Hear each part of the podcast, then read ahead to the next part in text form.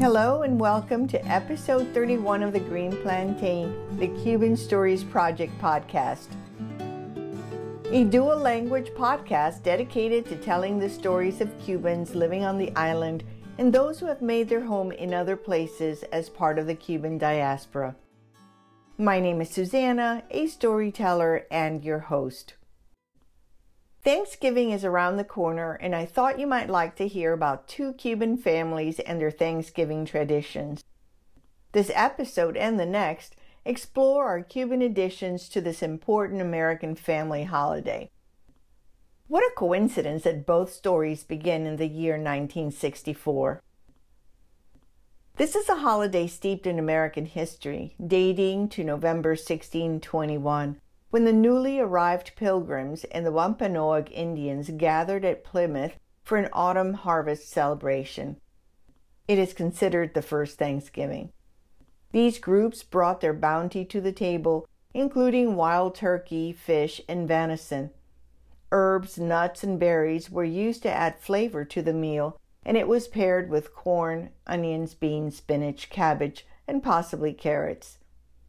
Over the years, turkey and corn remained the centerpiece of the celebratory meal, while dishes like biscuits, green bean casserole, and cranberry sauce have become part of the lineup in many homes.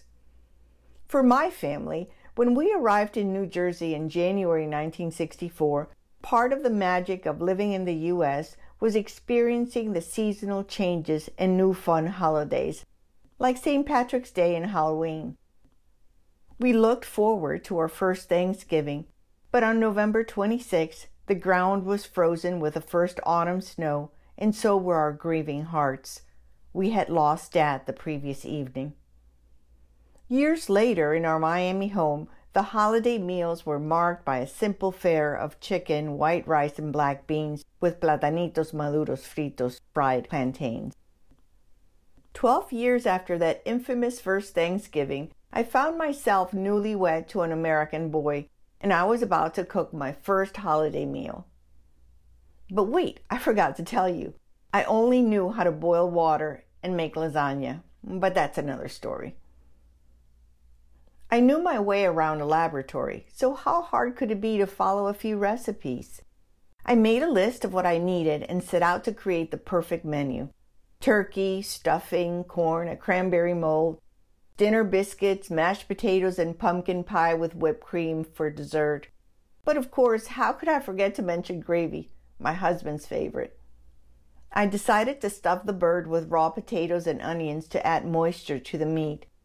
And inspired by the 1621 pilgrims and the Wampanoag Indians, I developed my own stuffing with pears, apples, raisins, and walnuts to serve as a side dish, which remains a favorite to this day.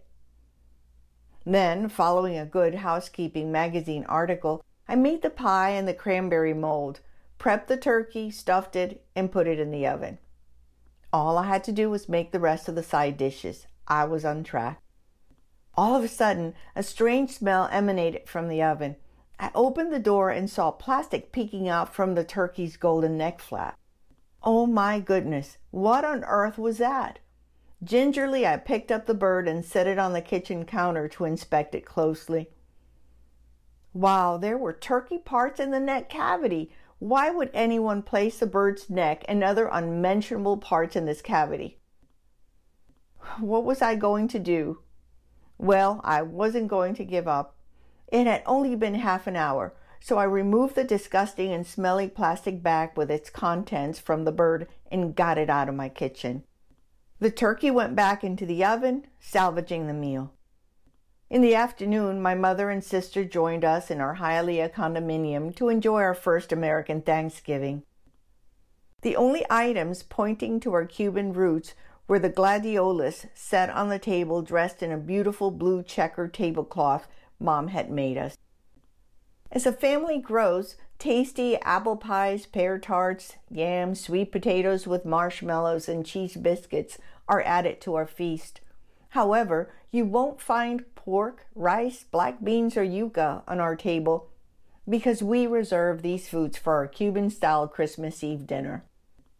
This year, John and I celebrate our 45th traditional American Thanksgiving and when family and friends arrive, each person will be asked to write what they are most thankful for on a slip of paper. Then, after blessing the meal, we will go around the table and read the orange paper ribbons, our very own tradition.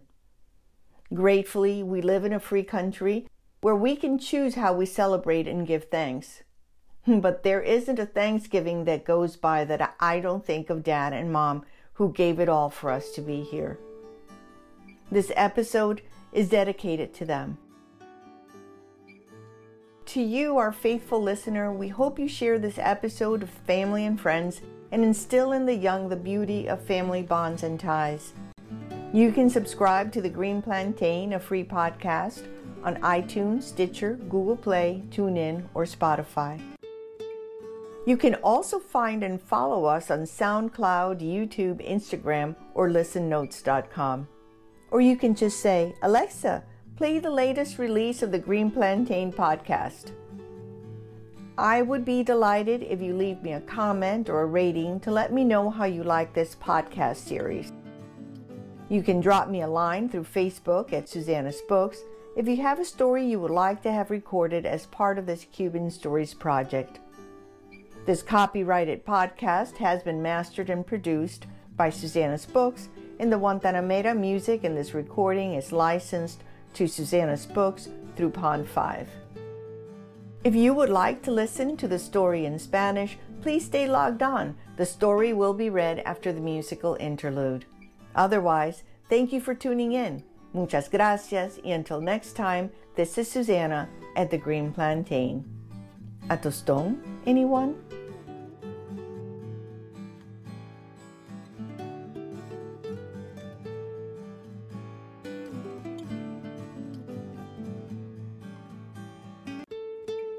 Hola y bienvenidos al episodio 31 del podcast The Green Plantain, The Cuban Stories Project. Un podcast grabado en dos idiomas, dedicado a contar las historias de los cubanos que viven en la isla y aquellos que han hecho su hogar en otros lugares como parte de la diáspora cubana. Mi nombre es Susana, una cuentista y su anfitriona. El día de Thanksgiving está a la vuelta de la esquina y pensé que les gustaría escuchar sobre dos familias cubanas y sus tradiciones de acción de gracias. Este episodio y el siguiente exploran nuestras adiciones cubanas a estas importantes celebraciones familiares estadounidenses. Qué coincidencia que ambas historias comienzan en el año 1964. En los Estados Unidos, Thanksgiving Day se celebra el tercer jueves de noviembre. Es un tiempo reservado para contemplar bendiciones y dar gracias. Aunque la fiesta no se observa en Cuba, la conocemos como el Día de Acción de Gracias. Esta es una fiesta llena de historia americana, que data de noviembre del 1621, cuando los peregrinos recién llegados y los indios Wampanoag se reunieron en Plymouth para celebrar la cosecha de otoño y habían sobrevivido ese año. Ese fue el primer Thanksgiving. Estos grupos cocinaron pavos salvajes, pescados y venado. Además, utilizaron hierbas y nueces para agregarle sabor a la comida, junto con maíz, cebollas, frijoles, espinacas, repollo y quizás zanahorias. A lo largo de los años, el pavo y el maíz siguen siendo la pieza central de la celebración, mientras que el pan y platillos como cazuela de vainitas y salsa de arándanos se han convertido en parte del menú en muchos hogares. Para mi familia, cuando llegamos a New Jersey en enero del 1964, parte de la magia de vivir en los Estados Unidos era disfrutar los cambios estacionales y las nuevas fiestas divertidas como el Día de San Patricio, St. Patrick's Day, y Halloween. Esperábamos con ansias nuestro primer día de acción de gracias. En cambio, el 26 de noviembre la tierra estaba congelada, con la primera nieve de otoño, tal como nuestros corazones afligidos. Habíamos perdido a papá la noche anterior. Años más tarde, en nuestra casa en Miami, las comidas de Thanksgiving estaban marcadas por una simple comida de pollo, arroz blanco y frijoles negros con platanitos maduros fritos. Doce años después de ese infame primer Thanksgiving, me encontré recién casada con un muchacho americano y estaba a punto de cocinar mi primera comida de acción de gracias. Pero esperen, se me olvidó decirles que solo sabía cocinar lasaña y hervir agua. Pero bueno, eso es otro cuento. Yo tenía experiencia en mi laboratorio, así que ¿qué tan difícil podría ser seguir algunas recetas? Hice una lista de lo que necesitaba y me propuse crear el menú perfecto. Pavo, el relleno de pan, maíz, un molde de arándano, puré de papas y pastel de calabaza con crema batida para el postre. Pero por supuesto, ¿cómo podría olvidarme de mencionar la salsa para el pavo, lo favorito de mi esposo? Decidí rellenar el ave con papas crudas y cebollas para agregar humedad a la carne e inspirada por los peregrinos de 1621 y los indios Wampanoag, desarrollé mi propio relleno de pan con peras, manzanas, pasas y nueces, un plato que sigue siendo nuestro favorito. Seguí un artículo de la revista Good Housekeeping para hacer el pastel y el molde de arándano, preparé el pavo, lo rellené y lo puse en el horno. Lo que me faltaba era el resto de las guarniciones estaba bien adelantada. De repente, un olor extraño emanó del horno. Abrí la puerta y vi plástico asomando por la solapa dorada del cuello del pavo. ¡Oh, Dios mío! ¿Qué era eso? Con cautela, tomé el pájaro y lo puse en el mostrador de la cocina para inspeccionarlo. ¡Wow! Había partes de pavo en la cavidad del cuello. ¿Por qué alguien colocaría el cuello del ave y otras partes innombrables en esa cavidad? ¿Qué iba a hacer? Bueno, no me iba a rendir. Solo había pasado media hora. Le quité la repugnante y maloliente bolsa de plástico con su contenido del pájaro y la saqué de mi cocina. El pavo volvió al horno, rescatando la comida. Más tarde, en el mediodía, mi madre y mi hermana se unieron a nosotros en nuestro condominio en Hialeah para disfrutar nuestro primer Thanksgiving. Los únicos elementos que apuntaban a nuestras raíces cubanas eran los gladioles sobre la mesa vestida con un hermoso mantel a cuadros azul que mamá nos había hecho. A medida que la familia crece, sabrosos pasteles de manzana, tartas de pera, ñame, boniato con marshmallows y panecitos de queso se agregan a nuestra fiesta. Sin embargo, no encontrarán carne de cerdo, arroz, frijoles negros o yuca en nuestra mesa porque reservamos esos alimentos para nuestra cena de Nochebuena al estilo cubano. Este año John y yo celebramos nuestro cuadragésimo quinto Thanksgiving y cuando lleguen familiares y amistades se les pedirá a cada persona que escriba de lo que está más agradecida en un trozo de papel. Luego Después de bendecir la comida, recorreremos la mesa y leeremos las cintas de papel naranja, nuestra propia tradición. Agradecidos vivimos en un país libre donde podemos elegir cómo celebramos y damos gracias. No hay un Thanksgiving que pase que no piense en papá y mamá, que lo dieron todo para que estuviésemos aquí. Esperamos que compartan este episodio con familiares y amistades. No olviden que se pueden suscribir a The Green Plantain, un podcast gratuito en iTunes, Stitcher, Google Play, TuneIn o Spotify. También nos pueden encontrar y seguirnos en SoundCloud, YouTube, Instagram y en listennotes.com. O simplemente pueden decir, Alexa, toca el último lanzamiento del podcast The Green Plantain.